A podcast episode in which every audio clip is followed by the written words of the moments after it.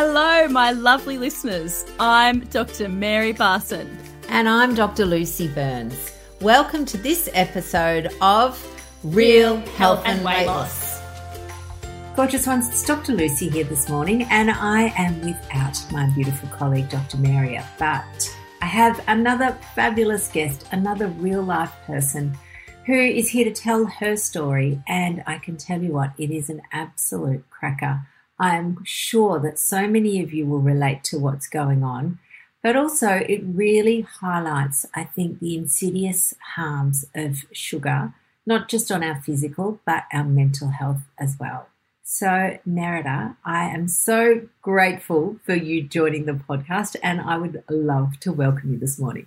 Thank you so much, Dr. Lucy. It's I'm a little bit honoured actually that you that you're interested in my story. I guess. Oh, you're welcome. But you know what? Life is all about stories, isn't it? Everybody does have a story, and I think sometimes that people think they're so isolated or that maybe they're the only one who feels like this, and then you realize actually there are other people out there who feel exactly the same or who have experienced exactly the same. So I just am so grateful for you sharing your story with us. So, with that, can you tell us, darling, a bit about yourself?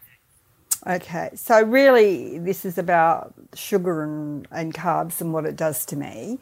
And again, like a lot of, well, like most of us, we my life's been a roller coaster of dieting, and I've also suffered very quite severe depression and I was on fairly strong antidepressant medication that I called my happy pills. And I was on them for many, many years. In and I think around yeah, 2003 I had my stomach band because, you know, I didn't know it was the sugar that was making me fat. And I had a stomach band that did work. but slowly over time, chocolate crept back into the must have food group. And I found that before long I could actually nearly inhale chocolates and twisties, even with the stomach band.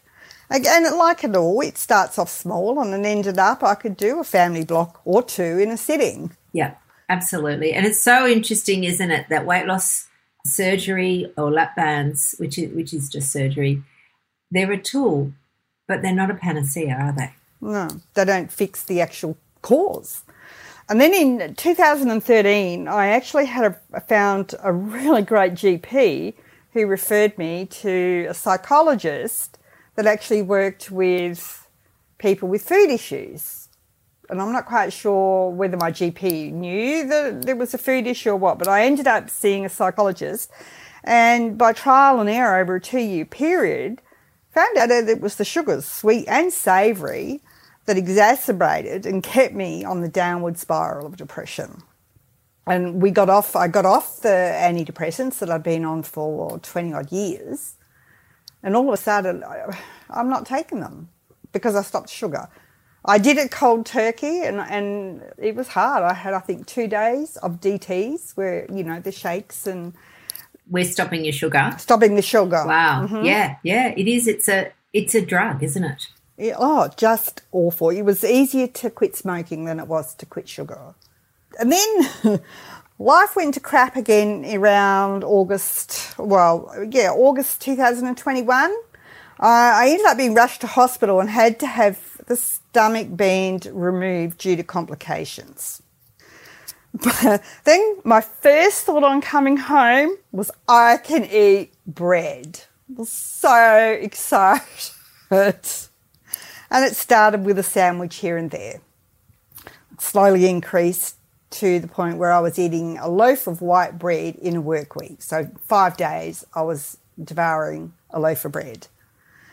And then, it, then back was pasta and other savoury carbs, sugar, you know, I mean, twisties and chips, and, and then the sugar, you know, little chocolate bar to start with, and always telling myself I'll get back on track on Monday.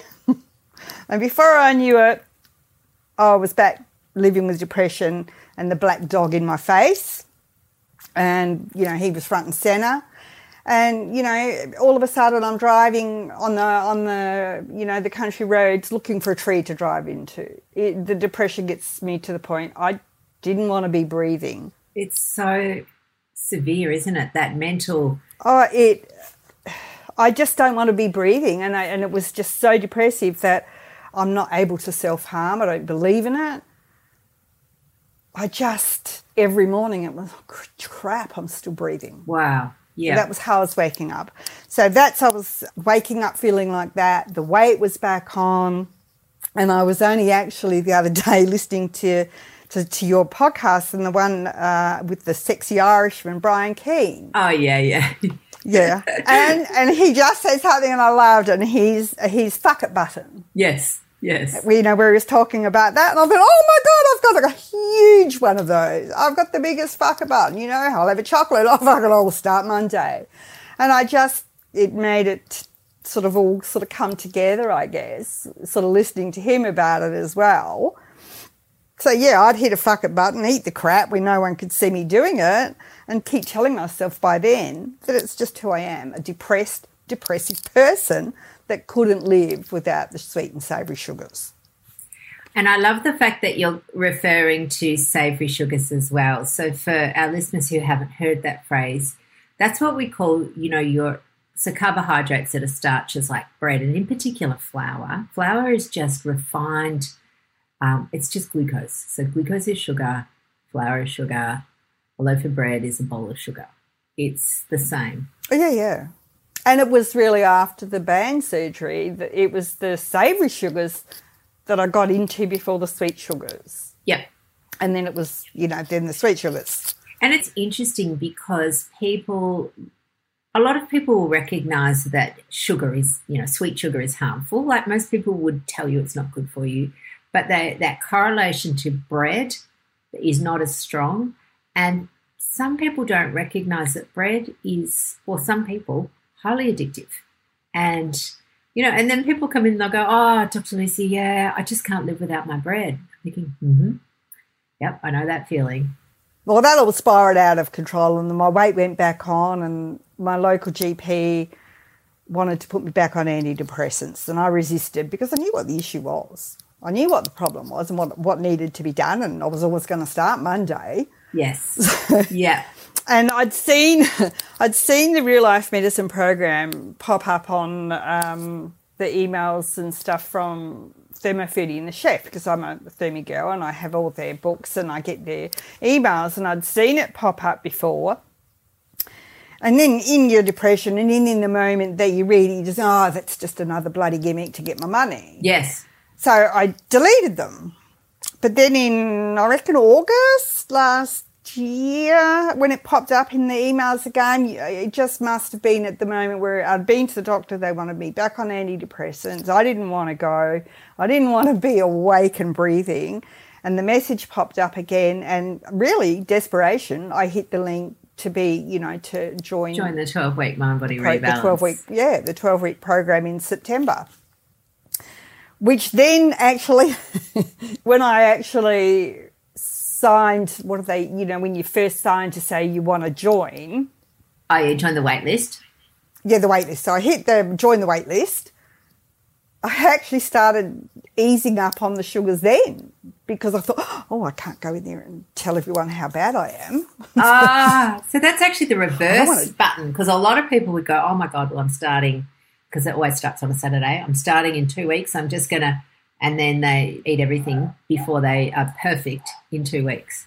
I actually pulled back. Yeah. I thought, oh, I don't want to jump in this eye because, you know, um, I'd given up sugar years ago. And how do you tell people, oh, well, I don't eat sugar, but I come home and eat three blocks of chocolate or something, you know? So I was doing it, hiding I was hiding it in the shopping trolley um, hiding it, and I live alone, so it didn't matter here. But it would, you know, I'd hide it in the cupboards just in case someone come and open my pantry door. They're not going to see the sugars. Yes, yes. So you were sort of living a lie, really, weren't you? By the sounds mm. of things. Yep.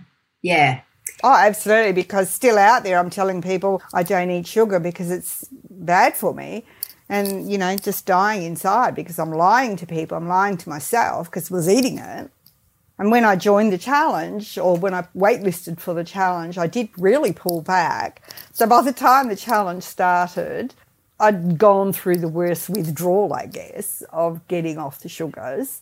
And so I was ready then to hear and then I, when I joined the program, it was sort of like, oh my god, ding ding, you know. Yes, just yes. helped now, which is then obviously at the end of the program. I thought, oh, I'm not ready to go this alone, which and I've joined the the inner circle because I just I just feel like I want to be able to access the support, and it's keeping me honest with myself. Yeah, absolutely. And I think there's a few little things that I'm think that are going off in my head while I'm talking to you, but one of them in particular is about change, and quite often change feels too hard until the place you're in is harder. So, you know, you have to do something that might feel a bit tough. And so the pain of that, once the place that you're at is more painful than the change, that's when you'll do it. And so for you, it sounded like you were in such a painful place. Well, I'm not waking up now wishing I wasn't waking up or, or, wishing, you know, driving down the road, picking out trees that I could drive into. You know, you look at trees, yeah, I could hit that, but, you know, I don't believe in self harm, which, which made me angry. Yeah, because you were even sort of more trapped. It's like the only option is this terrible suicide, but I don't do that. So and now my moods have my moods yeah my moods have normalised. I'm not waking up wishing I wasn't, and, and, the weight's coming off. And again, well, the weight wasn't the primary reason for doing it, but uh, so far I've lost uh, 18 kilos since September, and that's to me that's a side benefit of giving up the sugars. Yeah. And you know what's interesting? So there's a doctor in America, and we're going to get him on the podcast um, called Chris Palmer. He's just released a book called Brain Energy. And he's a psychiatrist who talks about mental health disorders. And in America, they call them mental disorders, which is a bit triggering, I think, for Australians because mm. we always call it mental health. Because I think the word mental is used as a slur, it's used as a you know, something to, you know, oh, you're mental or you're in a mental house or whatever. But so we will always call it mental health. But in his view, the majority of mental health conditions are, are the same as metabolic health conditions. So when somebody has metabolic disorder, they will often have mental disorder. And so we can see the direct correlation for you that your mental health was so impaired by the sugar. And the, I guess the most difficult part is that the sugar then often provides temporary relief. So you get trapped in this it's a downward spiral once you start, you know, and, and it again, it gets, you know, the carb creep, I guess I've heard it called. It starts slow, and I think oh, I can I can deal with this, but uh, you know, I mean, now you be honest. If I'm honest with myself, well, I can't, like, I cannot have one. Again, it's I think you know, it's easy to say no to one than it is to say no to ten because I open a seal. as soon as I break a seal on something, you got to demolish it. I can't, you know, and I'm always jealous of people that can open a block of chocolate and eat one square and leave it for a week. Yeah. And, you know, look, those people exist. And I always liken it to alcohol. Sugar addiction and alcohol are the same addiction. The, some people, you know, I can open a bottle of wine and I'll have a glass and I'll put it in the fridge and I'll forget about it. And then I go a week later. Same, oh, same. Yeah. But uh, yeah, I find it very, in fact, I would say impossible for me to do that with um, a block of, I, I, can do it with a block of 95% Lindt because the amount of sugar in that yes, is, yes. is so small that it doesn't have it. But as soon as it's less than that, even the 70, even the 70 is a bit tricky. But that. Uh, I, I can keep the 70. Well, I don't actually, um, and I have chocolate in my fridge, the 90, just in case. But I think, you know, it's quite bitter and, and you have one little nibble. I don't even finish a, a square of the Lindt because it's it's really not palatable. Like, you know, your milk chocolate where you can, or a Tim Tam biscuit, you know, that you can suck through a glass of chocolate. Have you ever had a Tim Tam and a glass of chocolate and drunk your oh yeah yeah yeah through your Tim Tam? Yeah yeah, know, or just... a cup of tea, hot tea. I used to do it all the time with hot tea and suck it up with the uh, Tim Tams or the chocolate teddy bear biscuits. And you can't just do it with one Tim Tam. I'm like, God, this, you know, you need the packet. Yeah. at least. But the interesting thing is that you've also pointed out, and this is the sneaky part of sugar addiction, is that it, you don't wake up overnight with a three block a day habit. Just like an alcoholic doesn't wake up with a, you know, three bottle a day habit. It starts slowly. And the reason that we want more and more is purely to get that dopamine hit. Hmm. I mean, if I had one block of chocolate and, and got depressed, and if, if if you could sort of say, "Oh, there's a piece of chocolate. Oh, now I feel a little bit little bit off," you'd say, "Okay, let's not go there again." But it creeps up, and then all of a sudden, I'm looking at trees to run into and wishing I wasn't breathing. And I mean, the first things in, in the morning, I'd open my eyes, think, "Oh crap, I'm I've got, I'm breathing," and I, I wish I wasn't and it didn't happen overnight and I and I can't tell you what day it happened but all of a sudden everyone's noticing I'm not a nice person to be around. I'm you know now people are noticing they're saying oh what's what have you done? You're just so much just you're different to you know a year ago. So people have noticed the change but they can't sort of say what it was specifically. And I guess it's attitude my attitude yeah, do you know it's interesting? Emotions are reasonably, you know, contagious, and and what I mean by that is you can walk into a room, and you will know this. Some people walk into a room and they just sort of radiate energy and light, and you know, people are drawn to them. And other people can walk into a room and the, suddenly the whole mood's gloomy, like Eeyore. So there is no doubt that emotions are contagious for us, and so your friends and people around you are noticing that you probably used to emanate. And it's hard to put your finger on it, but yeah, it would have been emanating probably a negative type of energy. And they've picked up on that. And now they're noticing that that's not there anymore. And do you know what I love? I love the fact that, like, it is changing your diet that has actually changed your life. And rather than being worried that you're giving up or you're losing something, you've gained something. Oh, I've gained more than I've lost. For well, I haven't real. I haven't lost anything. What have I lost? I've I've gained eighteen kilos. I've gained. oh yeah, yeah, eighteen kilos and still going. so I've, yeah, and then because I get to buy a new wardrobe again. Yeah, yeah. Should have kept all the other stuff, but I've gained mental clarity, mental health. Um, yeah, feeling better, feeling good and I think that, that that effect cannot be underestimated. And I think the reason people don't pay attention to it is because people are not aware that there is such a strong link for some people between processed carbohydrates and which is you know sugar and starches so sugar and flour chips and processed foods and mood. They just can't quite bring the link which is weird because really our brain is just part of our body. It is just another organ. We know that sugar affects liver, where everybody is accepting that sugar causes fatty liver now.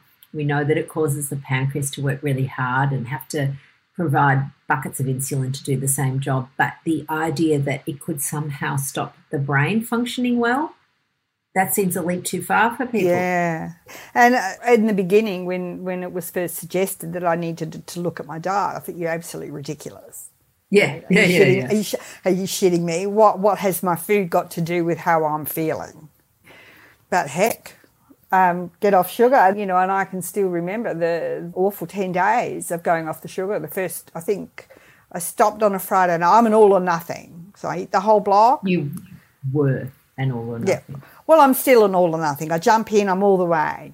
And since I've started the program, I'm all the way. I haven't had any major slips any of my little slips might have been still sugar free treats, but you know, I have not had sugar.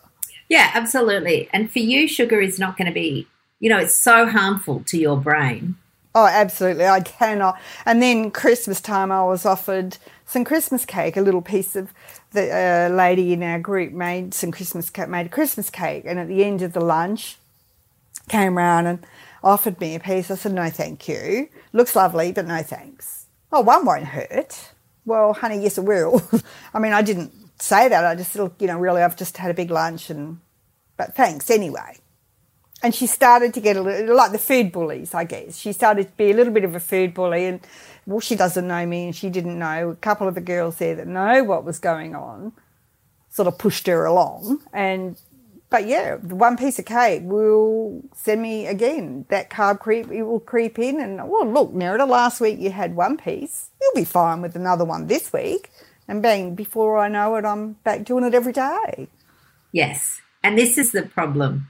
It is. It's for some people. I use this phrase that and again, this isn't, I think we need to be really mindful that it's, and again, much like the alcohol, it's for some people they can have a bit here and there and it's no big deal.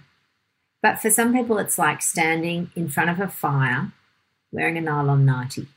You may not get burnt this time, but if you do it all the time, you will. You will absolutely get burnt, and so it's not worth the risk. And this is the whole reason why we always bang on about there is no one perfect diet. There's no one way to do everything. And when I use the word diet, I don't mean weight loss diet, I mean way of eating diet. There is no one perfect one because for some people, as you said, they can have a block of chocolate that sits in their cupboard or those kids. My brother was one of these. He had the Easter egg that would just, he'd have a nibble and then, you know, six months later he'd be all white and floury because he forgot about it. Whereas I'd finished mine and was raiding the cupboard for others. And I think that people need to be really cognizant of that. And so, for a lot of people, I have the three buckets of addiction. There's the bucket of the, which is the person that has their block of chocolate that sits in the cupboard for months.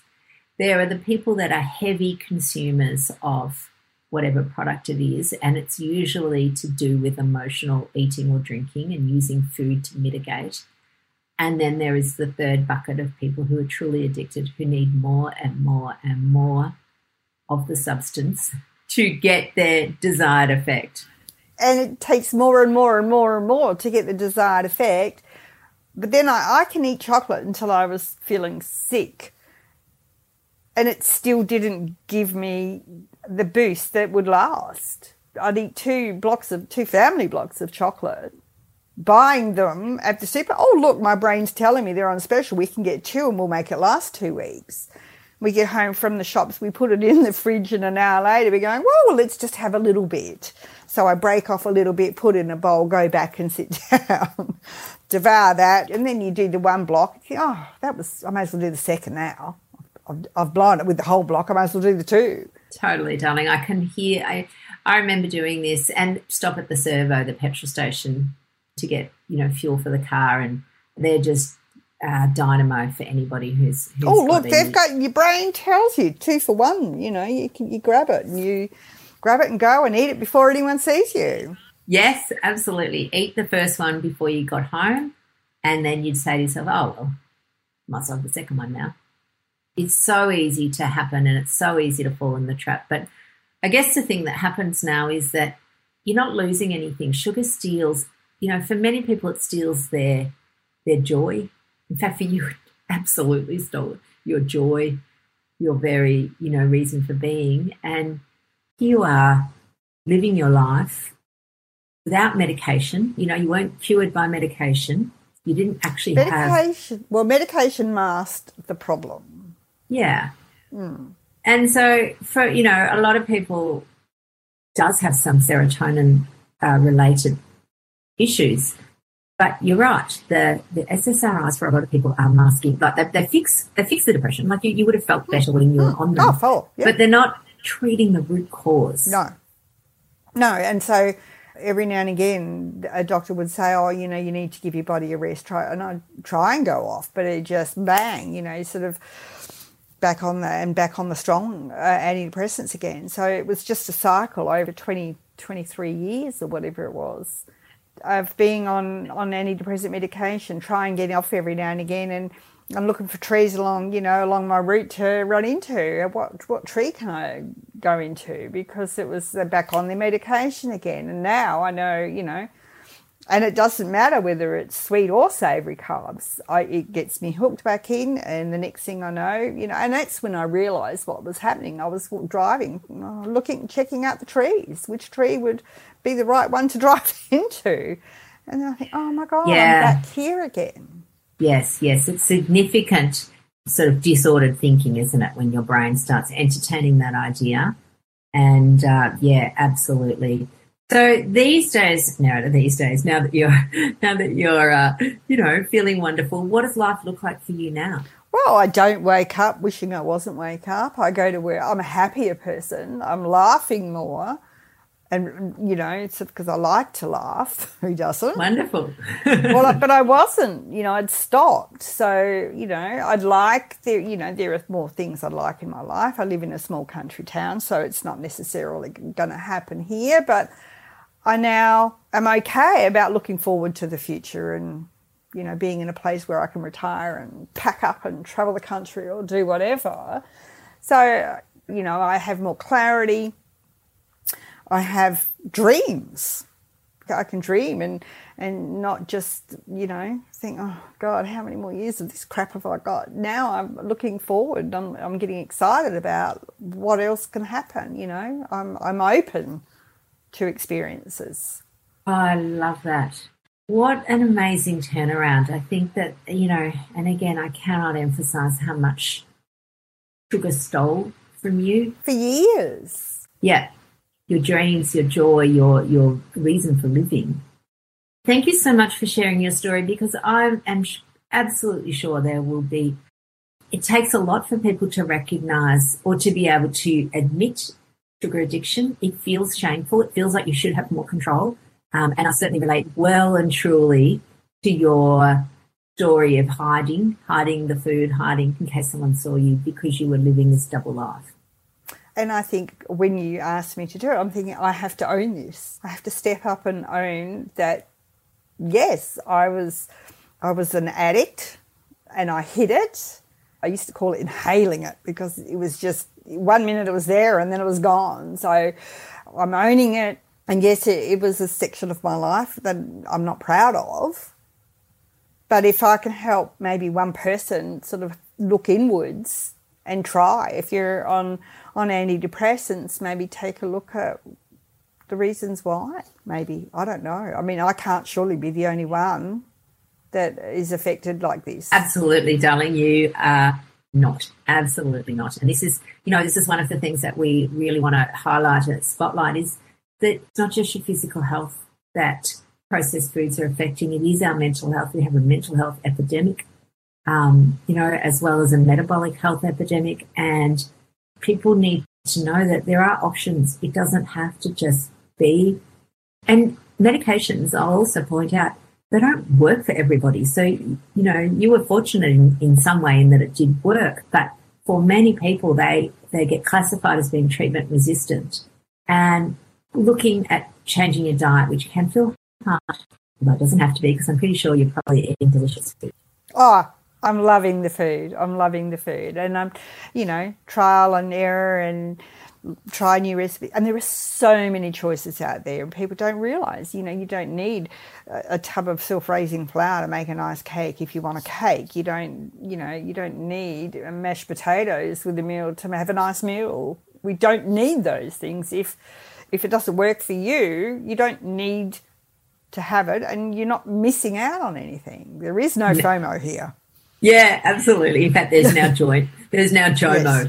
The joy yeah. of missing out on missing sugar. out. Yeah, yeah, yeah. And I'm, uh, I'm, so I'm happy, and I'm, I guess I'm more verbal now about coming out and being honest. If people sort of say anything, I say, look, mm, no, and I own that where I was and where I am. So yeah, um, I'm in a good place, and I want to stay here.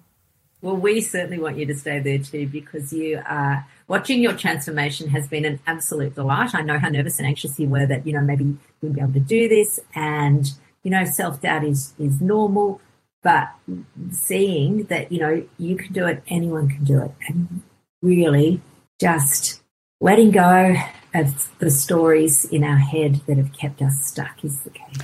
And do you know the stories in my head still sneak up on me occasionally? And I was walking past a shop window, and I think I mentioned this to you one other day.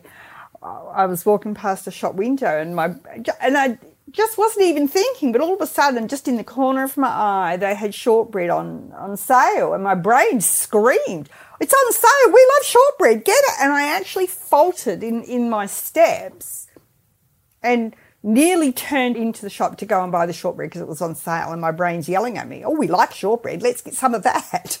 And it was, hey, hang on. Yeah, absolutely. And it was really kudos to this program to learn to listen to the stories in my head. Before that, I hadn't actually uh, put it all together about the stories in our head, whereas real life medicine has really opened that door to say, hey, hang on, why do you need to listen to it? Yes. Oh, I love that narrative. Where's the truth?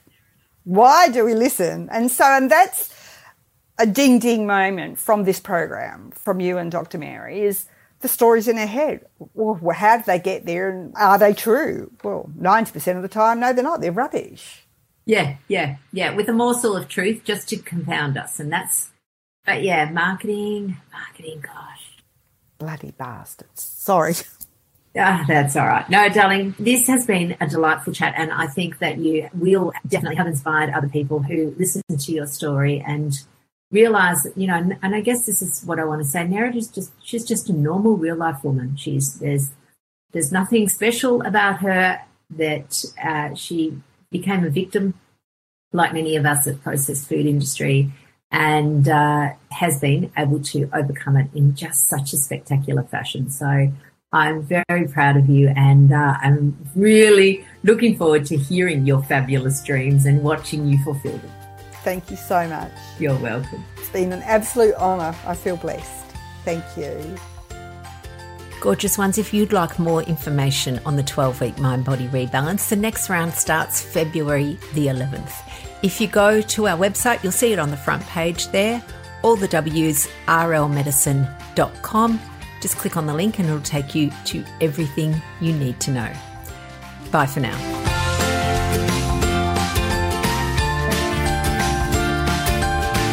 So, my lovely listeners, that ends this episode of Real Health and Weight Loss. I'm Dr. Lucy Burns. And I'm Dr. Mary Barson.